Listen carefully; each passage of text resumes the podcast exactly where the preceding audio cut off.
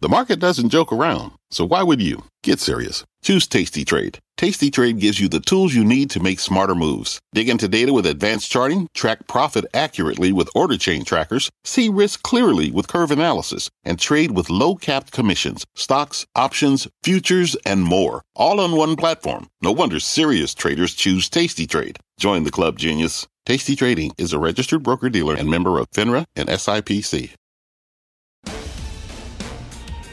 Live from the NASDAQ market site overlooking New York City's Times Square, this is Fast Money. I'm Melissa Lee. Tonight's trader lineup Guy Adami, Dan Nathan, Karen Finerman, and Tim Seymour. Tonight on Fast, the man with a penny price target on AMC. LightShed Partners, Rich Greenfield is with us. Why he's sticking by his call that AMC is headed to a penny a share. Plus, we're all over the after hours action shares of Lululemon, CrowdStrike, and DocuSign, all three stocks on the move right now on earnings. We'll dive into the quarters. And later, Tesla takes a tumble. The headline out of China that says shares skidding today.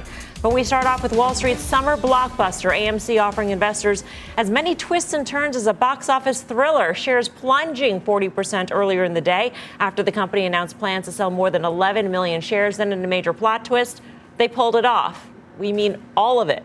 AMC completing the stock sale. Today, shares closing down just 18%. And check out what AMC said today in a regulatory filing. Under the circumstances, we caution against investing in our common stock unless you are prepared to incur the risk of losing all or a substantial portion of your investment. What should we make of all of this? Guy. Well, first of all, I mean, it's great to be back. And I got to tell you something. People don't realize how difficult this show is to host when we're all here together. You've been able to do this now for 14 months with us in all different positions. It's remarkable what you've done and our entire staff, the guys and gals in EC and the guys and gals here at the NASDAQ. I just wanted to say that because it's important. What do I make of it? Well, you go swimming out in California, you go to Australia and see those signs. You know, you can swim, but there are great white sharks in the water. But just so, just so you understand, that's the same thing that CEO is telling you. He's basically said, listen, there's a chance that this goes to zero. Forewarned is forearmed. Now, if you're in for the fun and you just have a few dollars that you're messing around with, that's fine. But understand that the CEO of the company said the fundamentals don't line up with our stock price. That tells you all you need to know, in my opinion, Mel.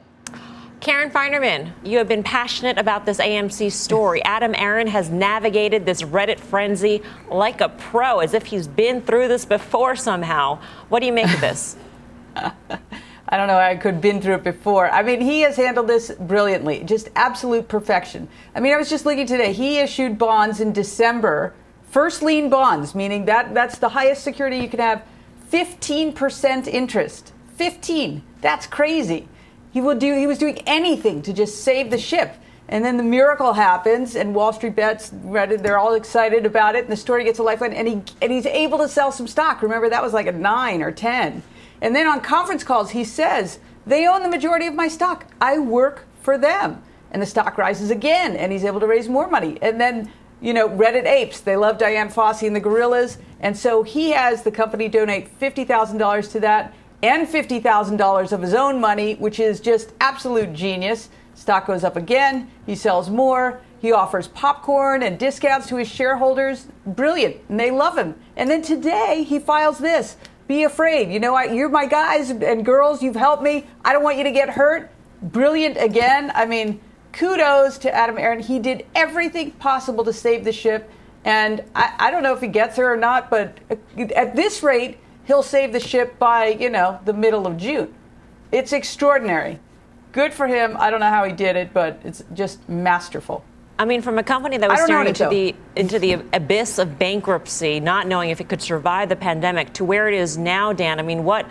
I mean, it's night and day. Even if the fundamentals, even if the industry may not be pointed in the right direction for him, yeah um, it's it's a dramatic change. Yeah, I, listen. What Karen's speaking to is how he's operated over the last six months on, on, things that have are out of his control, and he's done it right. I think there was a lot of criticism back in January and February what GameStop did or didn't do in the uh, same situation. I think it's really important to go back and remember 2018. This company did about 5.5 billion dollars in revenues. They did about 5.5 billion dollars in revenues in 2019. In 2019, they lost 112 million dollars in net income. They were already losing money on $5.5 billion in revenue. It's really, the business not coming back. Do you think those Reddit people are buying the stock? Do you think they actually use the product? No, they don't. They stream, they, they steal, whatever the heck it is that they do for movies. So I guess at the end of the day, it's fantastic that they've raised a billion dollars. They still have $11 billion in a debt, and they don't generate cash, and they actually lose money. So they're going to be in a really difficult situation. And we also know after the GameStop thing, this like it's likely to come in a, a, great deal in the not so distant future. Or maybe we all just don't understand this new way of quote unquote valuing companies on Wall Street. Tim, I'll go to you because I know you're going to just laugh all over this. But Rich Gelfond, the CEO of IMAX, was on earlier today, and, and he said, you know what? Far be it for me to try and understand the new ways. I obviously am missing something going on here, but money is being made, the stock is going higher. What what do you think? Are we entering some sort of new era? I mean, I understand fundamentals are fundamentals, valuation valuations, but are we missing something? Well, again, the analyst community downgraded IMAX too. So, I mean, you have a dynamic here where, look, I, I, I don't. Um, capital markets dynamics are, are, very powerful. And let's also be clear institutional investors are uh, very much involved in this too. I mean, Mudrick Capital, let's talk about some genius here, by the way. I mean, these guys made $75 million on a major, major stock flip. Um, so I think you, you've seen it from all sides. Uh, you know, capital markets dynamics, to the extent that a balance sheet can be improved, uh, whether it's entirely cleaned up, is a very different story. Um, are I think the things that we're talking about. We applauded at nine dollars on a share raise. Why wouldn't we applaud uh, yesterday and into today? So I mean, you have a case here where yes, that's all very good news for the company, but it's hard for me to to argue with with what's been said. Uh, interest expense still significant for these guys. What kind of capex? What kind of opex? What's the real story for tomorrow? And and being opportunistic and buying up a theater or two, uh, and maybe taking some kind of a leadership position in a much smaller addressable market, mm-hmm. even with theater exclusivities and some things that I'm sure Disney will do. Um, but it, it's it's no, we're not missing the fundamentals. We are not missing the fundamentals. No, I agree with that, Tim. And I think to Dan's point, I mean, the, the business model was broken. I mean, this maxed out, I think it, I mentioned it last night, $38.5, $39 in December 2016. Stock made an all time high, and it spent the next five years going lower long before the world ever heard of COVID. So I understand what's happened over the last year and a half, but nothing has fundamentally changed for the business. So to suggest that the stock can continue this meteoric rise in the wake of a failing business model to me is interesting in a word, but foolish in another word. Well, yeah, and Guy, the kids are going to at you on the Twitter. Right? I know they are. Say you're, you're unhappy that they're making money, and that is not the case. We've been talking about right. this for months and months. Let me tell you what has gone on over the last six to nine months. Every pocket of like irrational exuberance in the markets has basically it's, it's, it's come apart. It's crashed. So we think about it. There's high valuation tech IPOs. We know they're down 30, 40, 50%. A lot of these meme stocks have come in. We know that SPACs have come in, and we know that crypto is now down 30, 40% from their recent highs. There's no reason to believe this shouldn't be the exact same thing in a stock like this. So when you talk about who's making money, yeah, kudos to Mudrick or whatever the heck they're called. And there are some institutions doing it, and there's some individuals, but there's going to be a lot of bag holders. And that was the same thing that we learned in January and February when the GameStop thing came undone. Or should we look at the, the retail trader, Karen, as maybe a new class of investor who might have the diamond hands, the, the stomach to hold on to this? I mean, are we underestimating them in terms of their willingness to be in a stock no matter what? If they're already in a stock despite the fundamentals, despite uh, the debt on the balance sheet, um, maybe they're stronger hands than institutions. Maybe. Um, I think a couple things going on though. I think for going back to GameStop when that happened, I think there were some kamikaze shareholders there who maybe recognized GameStop, you know, was trading at crazy valuations, but they had the joy of really, you know, putting it to big hedge funds and seeing them in pain, and it was worth it, right? It was worth it if they were going to lose money. So th- there's that element. Um, there's, I guess, maybe an altruistic AMC element here. But I just, I, I can't believe that ultimately the gravity of fundamentals and free cash flow, I, I can't believe that that ultimately doesn't come into play. And, you know, Aron's telling you that. Right. Well, back in March, our next guest came on this very show after slapping a penny price target on AMC shares, saying there was no way AMC would be able to pay down its debts. Since then, the company has raised more than $1.2 billion in equity and added $30 billion to its market cap. Let's welcome back Rich Greenfield of LightShed Partners. Rich, great to have you with us. And, and I know that you, you have the model, you're going to stick with your model, but at the same time, has anything changed? Has AMC at least given itself a small lifeline? Um, to, to sort of navigate the very, very rough waters of this reopening? Well, let's just step back. I want to address something that you and the, mm-hmm. t- the Fast Money team were just talking about, you know, in terms of diamond hands. I mean, just to set the floor in facts, in the last five trading days, it's traded 3.2 billion shares. There's only 512 million shares of AMC outstanding um, after today's uh, 11 million share sales. So the idea that this is just people holding on to the stock and like they're never going to sell just explain like how is this thing traded 3 point, uh, 3.2 billion shares? The amount of volume it's the most traded stock in the entire world over the course of the last month. This thing is trading like liquid. There's no short squeeze. I mean a short squeeze is when you can't get out. Like there's not you know the, where the, the short interest is so high relative to what it's trading.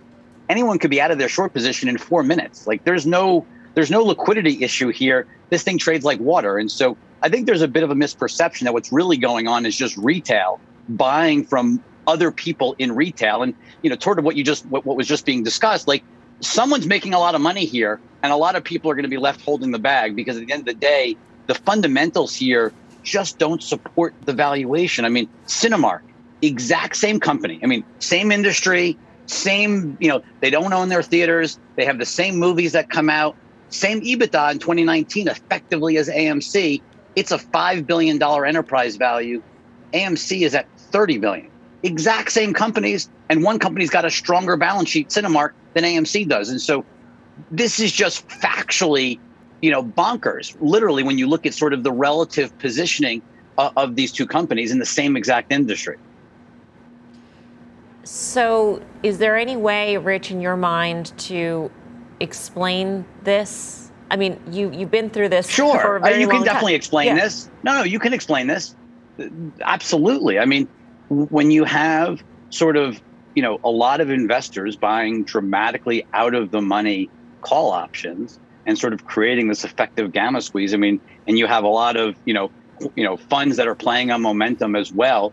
You can see how these spikes happen up and down. I mean, just look at the swings that happened today again, cutting through it all, though, ultimately, can this company actually delever? I mean, the only way to answer your question, Melissa, of like how this company could save itself from going out of business, it still has to issue one to 200 million more shares. I mean, it needs, it's losing money every day.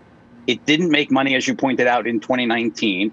Um, this company needs to raise a lot more capital. You saw what happened when it raised 11 million shares today it probably needs to raise 150 million more shares at this stock price, let alone what its real stock price should be, where it would have to issue hundreds of millions of more shares.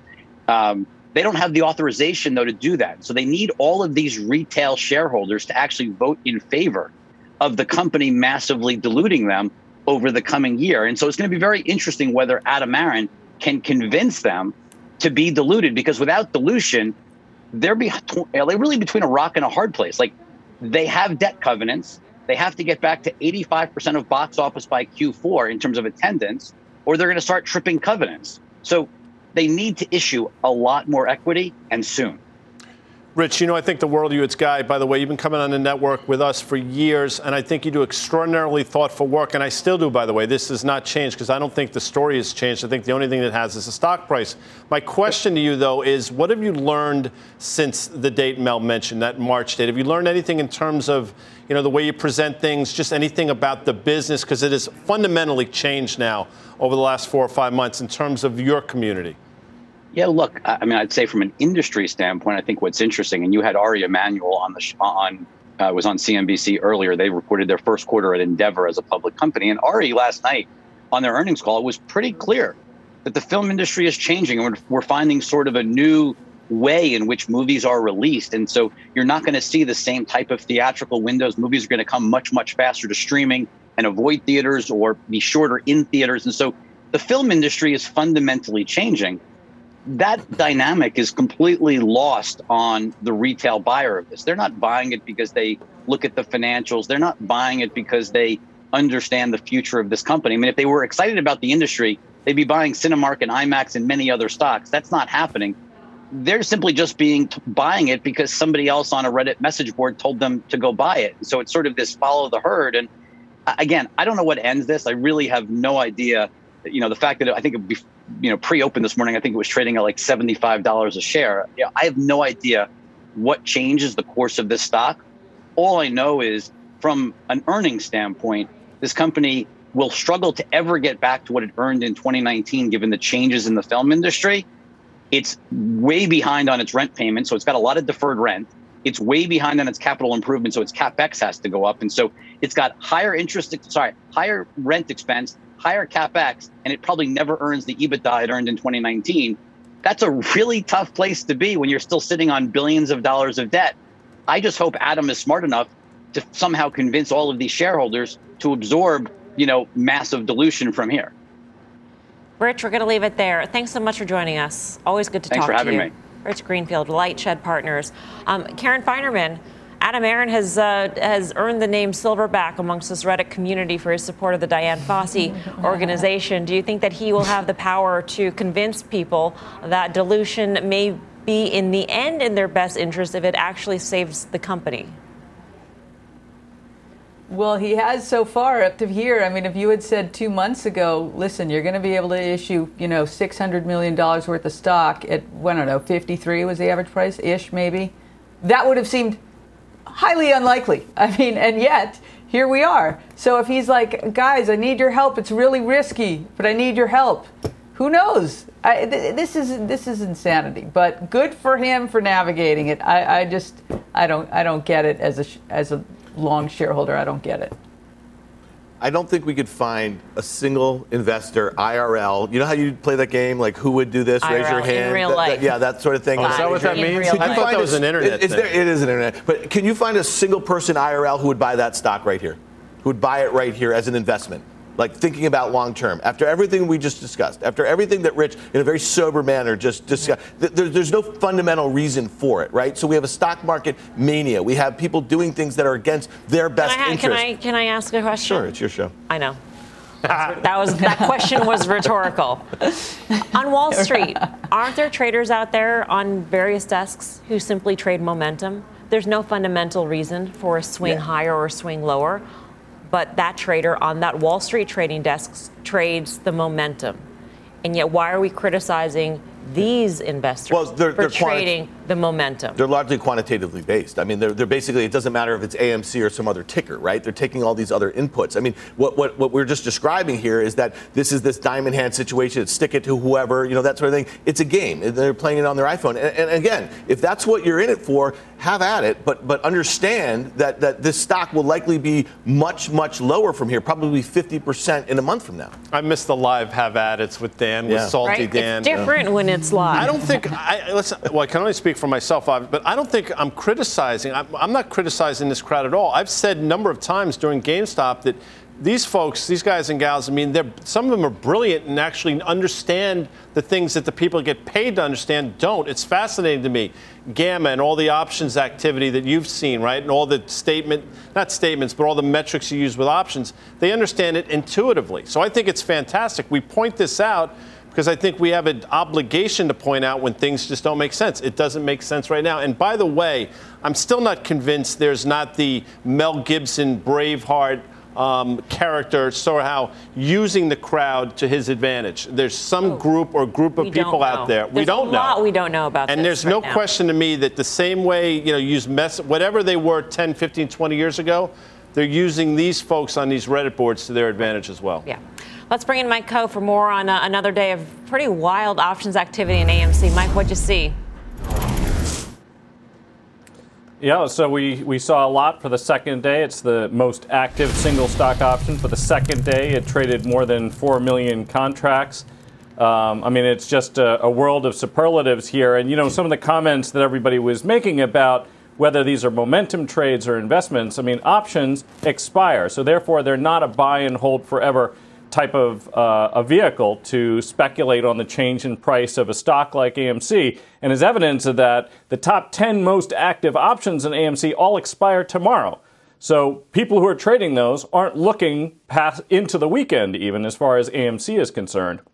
And the most active options that we saw that expire tomorrow, believe it or not, were the 145 strike calls. So about 173,000 of those traded for about $1.17 at an implied volatility in excess of a thousand percent, which actually starts to make options seem very hard to price, to be honest with you. So I think what's going on here is a lot of people are using options to speculate on very short term volatility. And, you know, there are market participants in there. I actually know a couple personally who are professionals who are just trading the momentum. There is not a fundamental case to be made here but that doesn't mean that there isn't a trading case, and that's what people are doing. But it's uh, very deep end of the pool stuff that people are doing. Yep. Wise words. Mike, thanks. Mike Khouw. See you tomorrow for the full show. Options action, 5.30 p.m. Eastern Time. All right, uh, let's get to DocuSign here. It is moving the after hour session on earnings. Let's get to Deirdre Bosa with the details. Debo. Melissa, like many of the work from home darlings, investors are wondering whether DocuSign can sustain momentum, become more than its core product, so that 54% revenue growth in the past quarter and strong guidance for Q2 and the full fiscal year. That is certainly helping to make that case, and that's why shares are up nearly 6%. Like Zoom earlier this week, DocuSign CEO Dan Springer, he is making the case on the earnings call right now that DocuSign is a platform that can go beyond and can service the entire deal process. So that means enhancements within that e-signature product as well as other categories like contract lifecycle management. Springer also saying that he doesn't see the strong first quarter as pull forward, but rather simply increased demand and quote a very large ocean. He says they're still in the early stages of even the e-signature business. Meantime, though, DocuSign is facing increasing competition from the likes of Adobe with a growing sales and marketing business. Shares, as I mentioned, they're up nearly 6% uh, in the after hours, but year to date, uh, they're still underwater. And of course, they were one of the best performers last year, uh, tripling share price. Back to you. All right, Deirdre, thank you. Deirdre Bosa, Guy Adami, this is one that you were watching you were watching. Yeah, last night we talked about, it, and I thought the sell-off was such that you know it gave you an opportunity into the market today. Obviously, it sold off into earnings, and now you're seeing the pop now. But Dan's going to make fun of me again, as is his want to do. But operating margins came in at north of 20 percent, a hair over 20 percent. The street was at 13 percent. And oh, by the way, not only they guide for the second quarter, they guided for the full year. And if you look, it's a pretty healthy guide. So I think the sell-off is such that you can buy the stock for trade. Dan's going to say valuation doesn't make sense. He's correct, but you know what? You have the growth behind it, both EPS and revenue. I like the name here. All right, coming up. All green lights are Ford and GM. Both stocks driving higher in today's session. We'll tell you what sent the stock soaring. Plus, we've got more after hours action coming your way. Shares of Lululemon on the move on reporting earnings. We're stretching into that trade when Fast Money returns.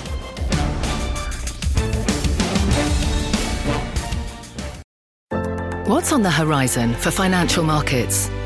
At PGIM, it's a question that over 1,400 investment professionals relentlessly research in pursuit of your long term goals.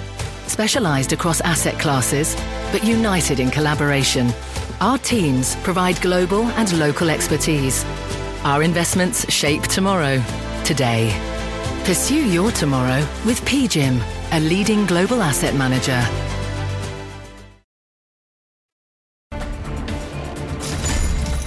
Welcome back to Fast Money. We've got an earnings alert on Lululemon shares on the move after the company reported earnings. Let's get to Sarah Eisen, who has all the details. Just spoke with the CEO. Sarah.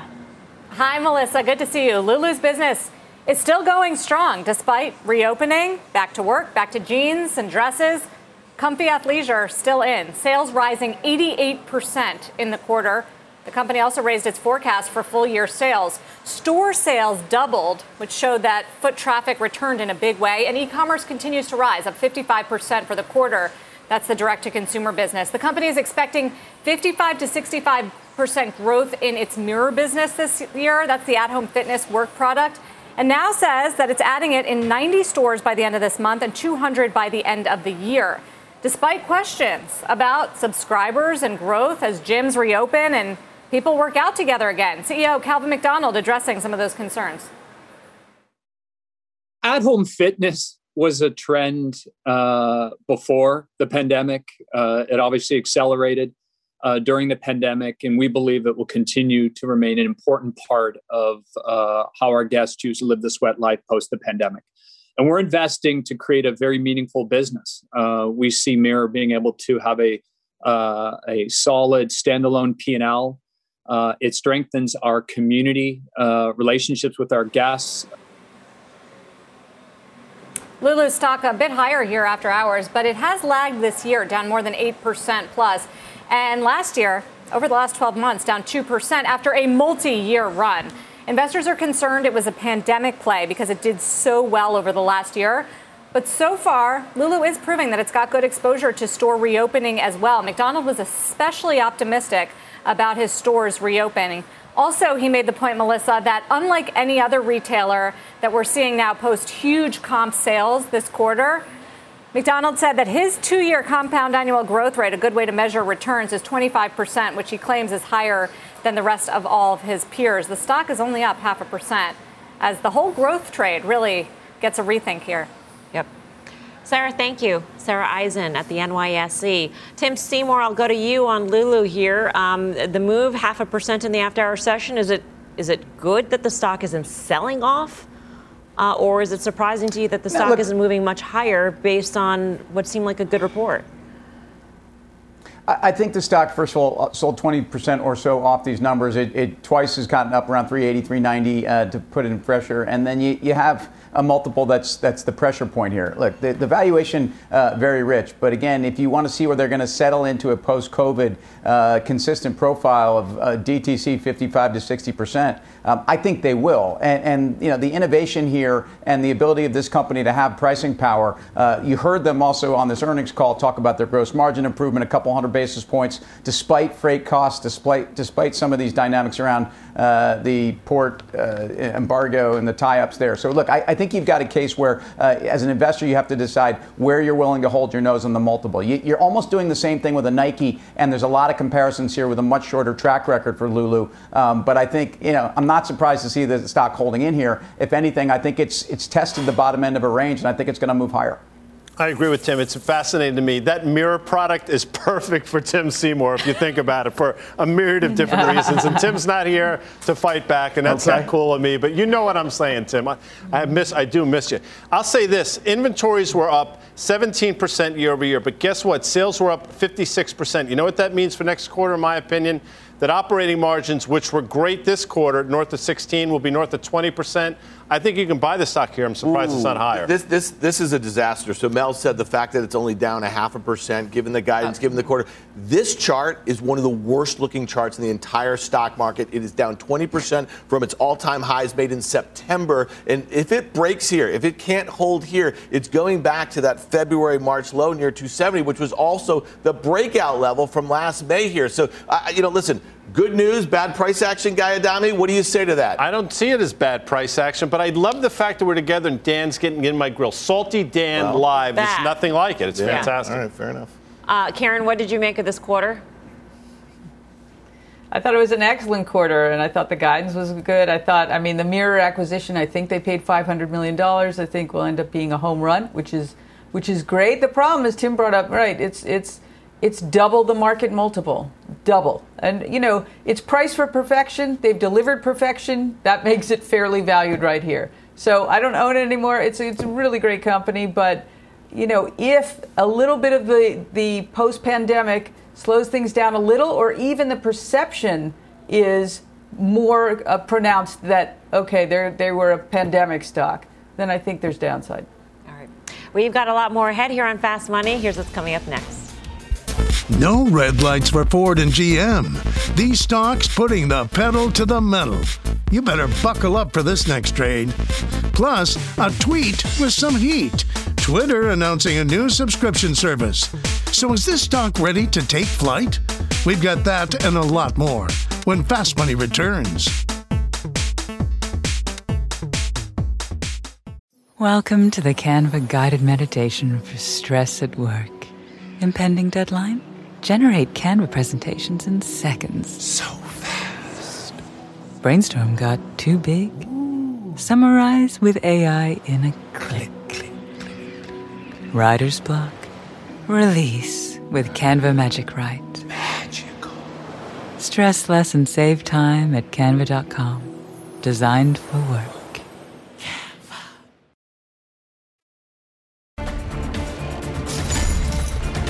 Fast Money. We've got an earnings alert on Lululemon shares on the move after the company reported earnings. Let's get to Sarah Eisen, who has all the details. Just spoke with the CEO. Sarah. Hi, Melissa. Good to see you. Lulu's business is still going strong despite reopening, back to work, back to jeans and dresses. Comfy athleisure still in. Sales rising 88% in the quarter. The company also raised its forecast for full year sales. Store sales doubled, which showed that foot traffic returned in a big way, and e commerce continues to rise, up 55% for the quarter. That's the direct to consumer business. The company is expecting 55 to 65% growth in its mirror business this year. That's the at home fitness work product.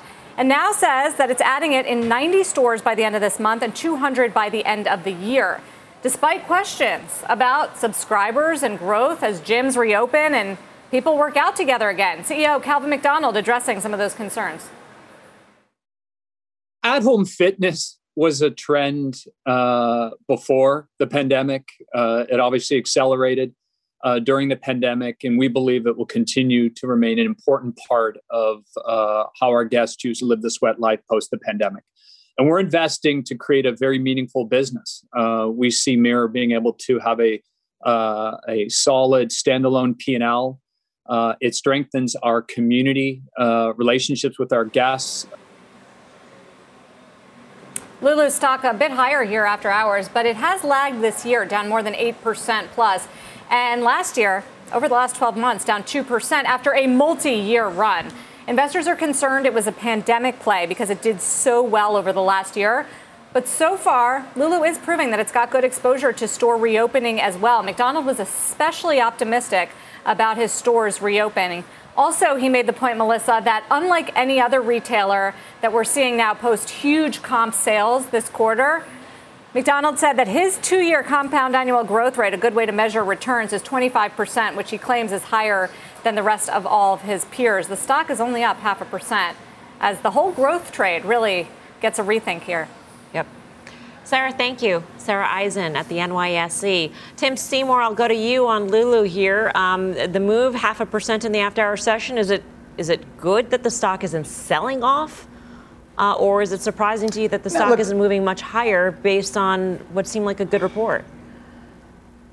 I think the stock, first of all, uh, sold 20% or so off these numbers. It, it twice has gotten up around 380, 390 uh, to put it in pressure. And then you, you have a multiple that's that's the pressure point here. Look, the, the valuation uh, very rich, but again, if you want to see where they're going to settle into a post-COVID uh, consistent profile of uh, DTC 55 to 60 percent, um, I think they will. And, and, you know the innovation here and the ability of this company to have pricing power. Uh, you heard them also on this earnings call talk about their gross margin improvement, a couple hundred basis points, despite freight costs, despite despite some of these dynamics around uh, the port uh, embargo and the tie-ups there. So look, I, I, think you've got a case where, uh, as an investor, you have to decide where you're willing to hold your nose on the multiple. You, are almost doing the same thing with a Nike, and there's a lot of comparisons here with a much shorter track record for Lulu. Um, but I think you know I'm not surprised to see the stock holding in here. If anything, I think it's it's tested the bottom end of a range, and I think it's going to move higher.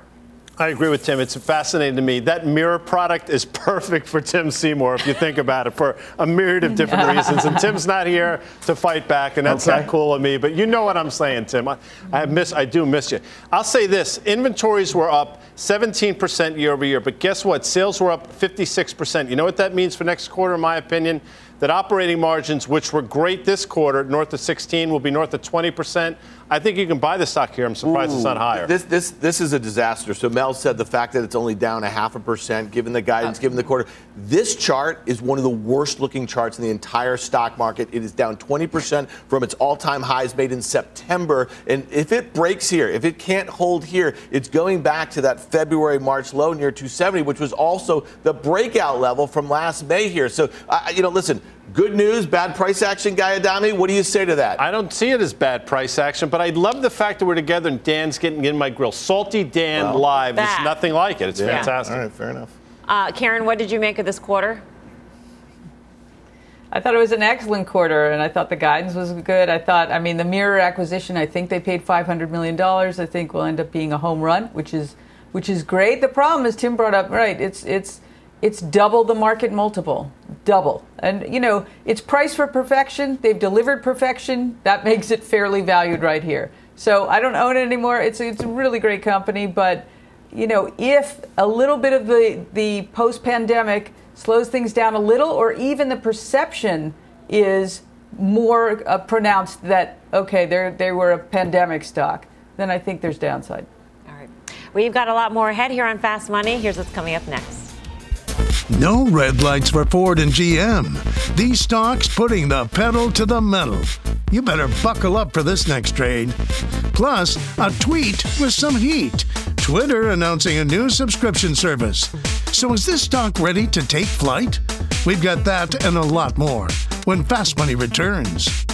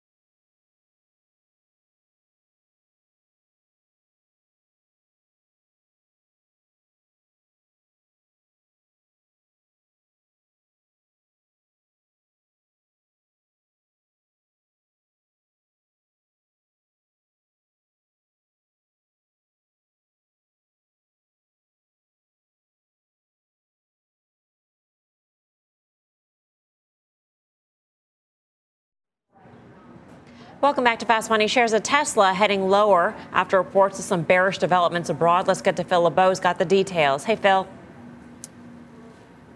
Hey, Melissa, what you're looking at is Tesla under pressure on a report that it is uh, suffering weak sales in China. This report comes from the information. We have not corroborated the information, but essentially, this is what it comes down to. In China, according to the publication, the information, Tesla's May sales were essentially cut in half, going from 18,000 down to about 9,800. And they also mentioned weak week over uh, declining week over week orders that they were not improving.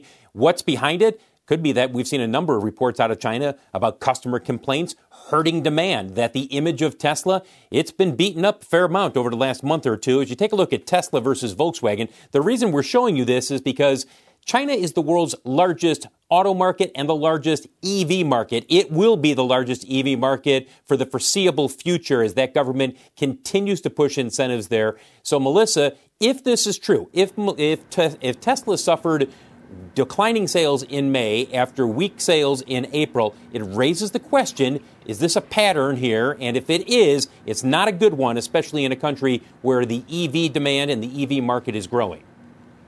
So you think it's a Tesla problem as opposed to a China problem? And I asked you this, Phil, since GM and Ford are really ramping up their EV right. efforts, is, is this a window for them to gain share in the China market? They certainly believe it is. Not just GM and Ford, but all automakers believe that For a long time, people said, wow, once the Gigafactory in Shanghai opens up, Tesla's going to clean up in China. These reports have to give some momentum to shares of the other automakers and their investors who are looking at this saying, okay, maybe it's not an automatic loss in China when it comes to the EV market. Remember, while EVs are growing very quickly there, it's still a developing market. So there's room for GM, Volkswagen, really all of the automakers to make moves and to gain share there. And speaking of the legacy automakers, Melissa, take a look at all of them GM, Ford, uh, Stellantis, which is the parent of Fiat Chrysler, Toyota, Honda, Daimler, BMW, all at 52 week highs. They have mm. substantially moved higher, all of those stocks within the last three months. Wow. Phil, thank you. Phil LeBeau. Still going to use the Stellantis. Um, Tim Seymour, in terms of where we are on Ford and GM, um, is there still room in this valuation? Look, I think there's plenty of room in this valuation when we start talking about Ford and GM and Tesla as competitors. And if Tesla is an automaker, um, and this is an EV story. GM's like GM's EV business and their partnership in China already, um, to me, makes them the, the biggest player. So um, I, I, think look, we've said this many times on this show. Uh, I am long GM. I'm long Ford. Uh, I'm bigger in GM, and I have more I think, conviction there just because of the quality of the operations there, in addition to the multiple. So, um, somewhere around nine and a half times. We closed it at, at an all time high today after consolidating uh, around the 61 to $63 level. I, you know, I think you're just getting going on this as we've started to pay more attention to the EV profile. Look, Ford's focus on EV is good for GM. Meanwhile, GM is focused across autonomous, uh, hydrogen fuel cell, and just their core business, which has never been more profitable.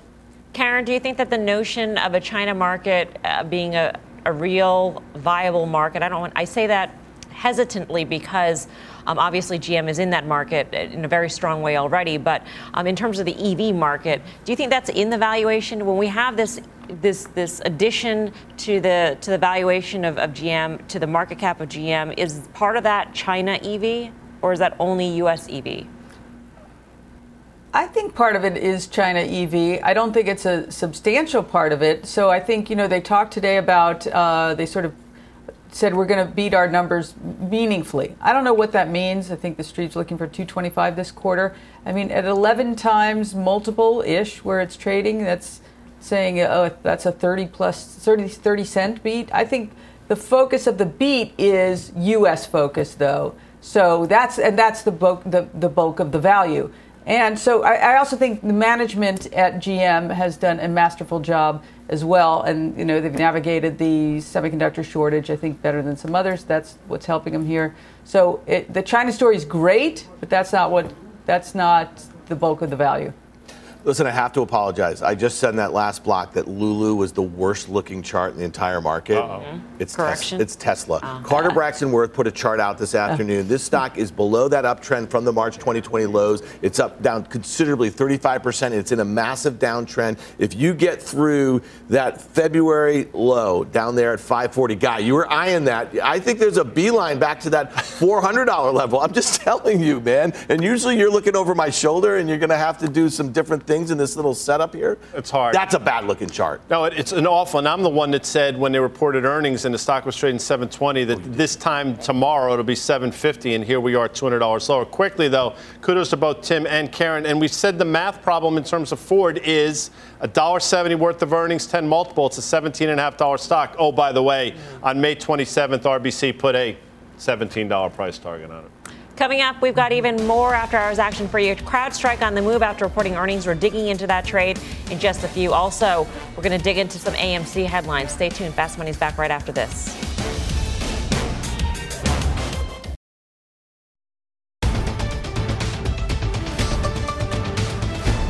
Welcome back to Fast Money. We got some breaking news on AMC. The company filing a proxy request to issue 25 million new shares in 2022. The stock is down 5% in the after hour session. It hasn't really moved too much on the back of this particular headline. Karen Finerman, I go to you. What do you make of this? We were literally just talking about how much more they would have to issue in order to make a dent um, in their debt. Right. I don't get the 2022 part. Um, I would think they'd want to, you know, have shares at the ready as quickly as they can. Maybe that is as quickly as they can. I don't know. That so that part is sort of surprising to me. I would think they would file as big a shelf as they possibly can, bigger than bigger than 25 million. So I'm a, I'm a little surprised. I'm glad she said at the ready. If you Top Gun fans out there, you remember when Maverick was on Ready 5 and he didn't get the catapult up in time, and the guy said it's going to take a few minutes, and the, and the head admiral said, I won't use the word he said, but it's going to be over in two. I mean, it's going to be over too quick. 2022, we're dinosaurs in 2022. I mean, I don't understand the point of the 2022 thing. There should be 2022 like time tomorrow, 8 at 22 in the morning or something. I'm yeah, just saying. I, I think they, they can they can put the shelf out there. Whether they have access to sell the shares, is that's what Rich Greenfield was just talking about. They would need Right. shareholder approval. So just put shelves. Anybody could put the shelf out there. You know what I mean? But you can't sell the shares, right?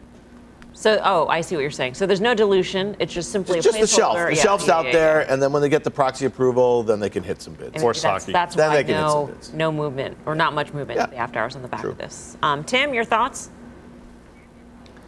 Uh, never lose, you know, never leave your wingman, Mel. I mean, I think that's the, the, the operative message here from, from Maverick. Um, now, look, I, I think the case here is you, you really have to uh, take this day by day with this company. Uh, ultimately, balance sheet repair is one thing. I think we've all talked about. There's, uh, you know, Rich, look, Rich laid out the share count and ultimately what you'd have to do to really change the fundamental balance sheet dynamic, the OPEX, the CAPEX, uh, and the story. So, I, you know, I, I, nothing's changed here. All right. Coming up, we are all over the after hours action. CrowdStrike, the stock on the move after reporting earnings. We've got that trade next. And as CNBC celebrates Pride Month all through June, here's CNBC's Shepard Smith.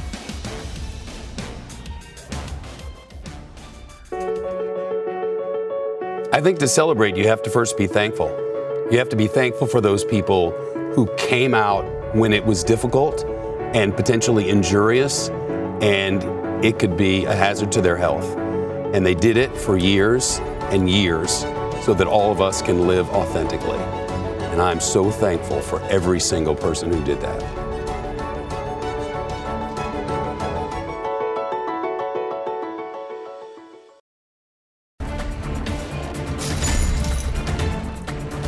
Welcome back to Fast Money. We've got another earnings alert for you, this time on CrowdStrike. Seema Modi's got the details. Hey, Seema.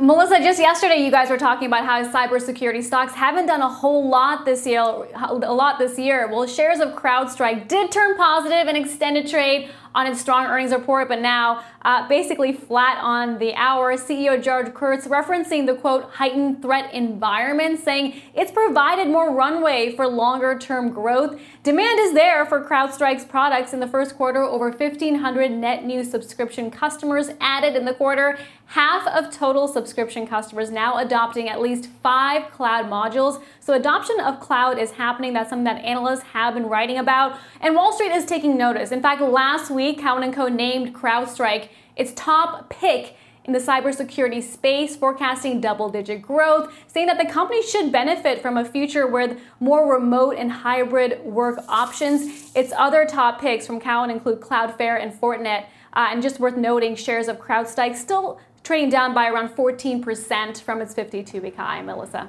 All right, Seema, thank you. Seema Modi. Um, we've had a lot of conversations about these stocks recently, and Tim, you have been behind this one. So, what are your comments on the quarter? Look, it was a beat. It was a raise. Uh, 1,524 new subs, 144 million in new ARR. And again, we'd seen the ARR growth 75%-ish, revenue growth 81%. I mean, you know, analysts saying double-digit growth. I mean, high, high, high double-digit growth. Um, high, high, high, high is also the multiple here, as we also said, 37, 38, 40 times uh, revenues, and that's difficult. But uh, where we are right now in, in the fight against uh, you know cloud and, and all types of cyber threats, um, early days still, and a customer base that's growing. So I kind of like this one, despite the multiple, as I said multiple times, uh, and the price action. Uh, you're not chasing this one. I think it's been consolidating around this 200 level, uh, and I kind of like it higher. Interesting because we had Lulu, also good quarter, good guidance, not much movement into the after hour session. We've got this one, fits sort of the same profile here, Guy, in terms of high valuation, but did deliver on the quarter. It was a great quarter. Again, their margins were very good. And this Cowen report that Seema just talked about, May 26th, they talked about Zscaler. I think they put a 225 price target there. Palo Alto Networks, 425. They initiated the entire space. I mean, this is an excellent quarter, but to your point, you're not getting a price action that you should. Today, these stocks traded horribly on the back of all the conversations we had yesterday. Not suggesting we should have anything to do with it going up or down, but you would think, given all the news, these stocks would trade better. Somebody pointed out all the news is the reason they're not trading better. Because if these companies were doing their jobs, you wouldn't have these hacks. I mean, it's a very circular thing that's uh, going around out there, but that's sort of the, the Mimi people or the Jiffy people or who those people are. All the people on the line. Right, on the line. Yeah. Coming up, the traders are breaking down what they are expecting out of tomorrow's big jobs report. Do not move. Fast Money's back in two.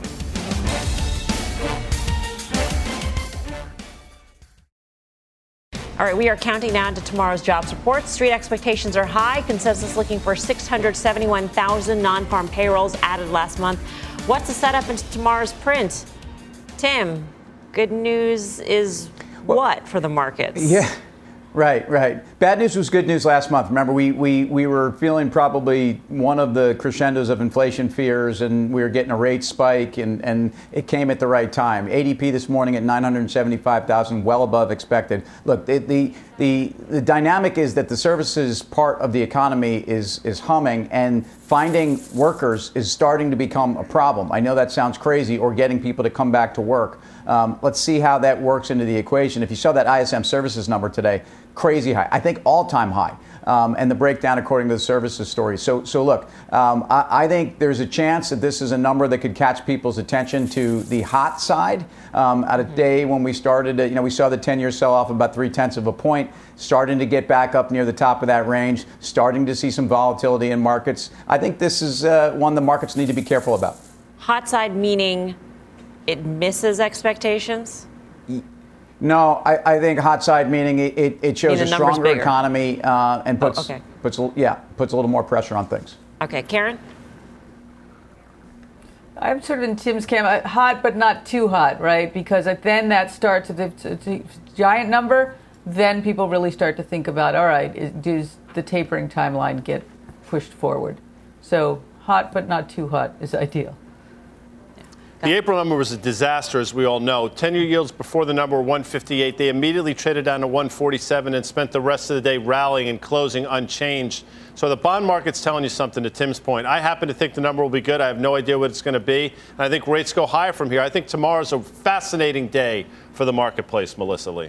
All right, breaking news here on Bill Ackman's SPAC. Sources telling CNBC it is nearing a deal with Universal Music Group, which would value the company at about $40 billion dollars. Do you have a quick comment, Dan, on this? I mean, everyone knew they were looking. They had to have a huge acquisition right. here, Big so target. it kind of put a certain amount of private companies in that sort of situation. I mean, listen, I, you know, music uh, labels and stuff like that seems so last decade. I don't know. Up next, final trades.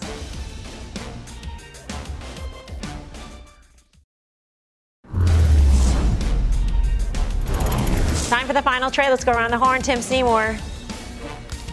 Yeah, Walmart, a, a, friend in COVID, a friend coming out of COVID in, in stimulus, and, and not, and, and a name that I think is actually cheap on multiple. Karen Finerman.